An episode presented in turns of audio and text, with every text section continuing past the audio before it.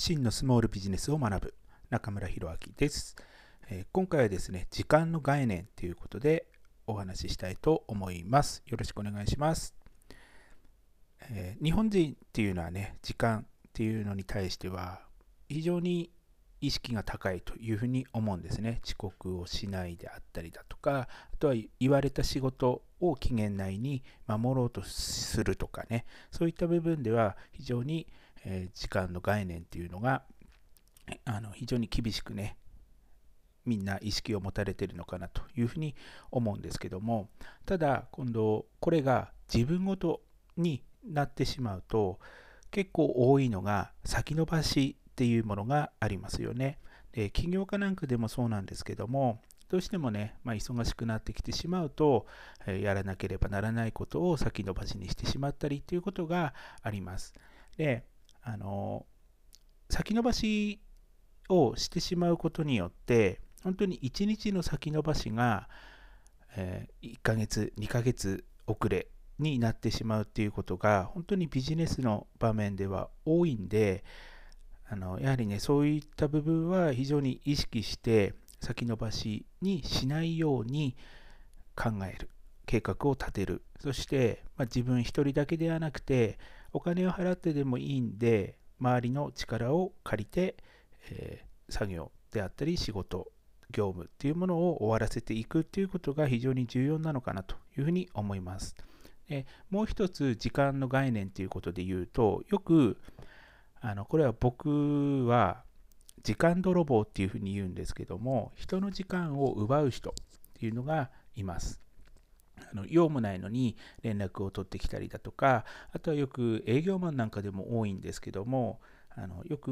何て言うのかな情報交換させてくださいみたいな形で、えー、話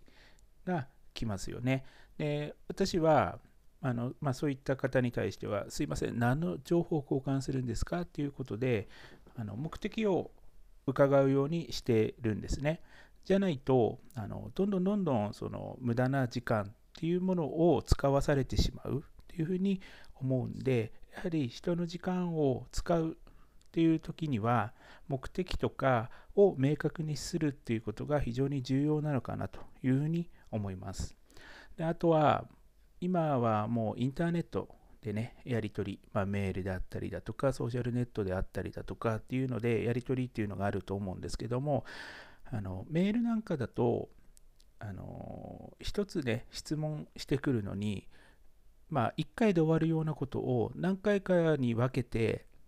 あのしてくる人っていうのがいるんですよね。で、一つの質問に対して、えー、こうこうこうじゃないですかっていうふうに返すと、それはこうこうこうでこういうふうに言われたんで、えー、こういうふうな感じですみたいな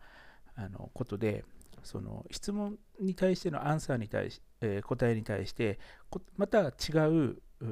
そのその時に言っといてくれれば違う答えだったのにもかかわらず後からになって、えー、言うとかね伝えてくるとかっていう人が非常に多いんで、これもやはり時間泥棒というふうに、えー、思っていいのかなと、はい、いうふうになりますんで、やはりその人の時間を使うっていうことは、やっぱ自分の時間も無駄にするっていうことになりますんで、そういった部分での時間の概念っていうのは強く持った方がいいのかなというふうに思いますよね。で、やっぱりその人の時間、時間泥棒にならないようにするためには、相手に対するあの思いやりっていうものが、やはり、えー、まあ、思いやりというか気遣いですね。気遣いっていうのが非常に重要になるのかなというふうに思いますんで、そういったあのことをね、特にやっぱり結果を出している人っていうのは、ものすごく時間に対する概念っていうのが強いんで、あのまあ、これからね、結果を出していきたいっていう方は、やはりその時間の概念、人の時間に対する、え気遣いっていうものも含めて、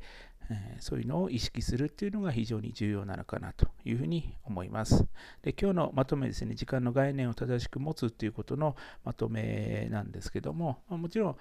個人的な話としてね、あの遅刻とか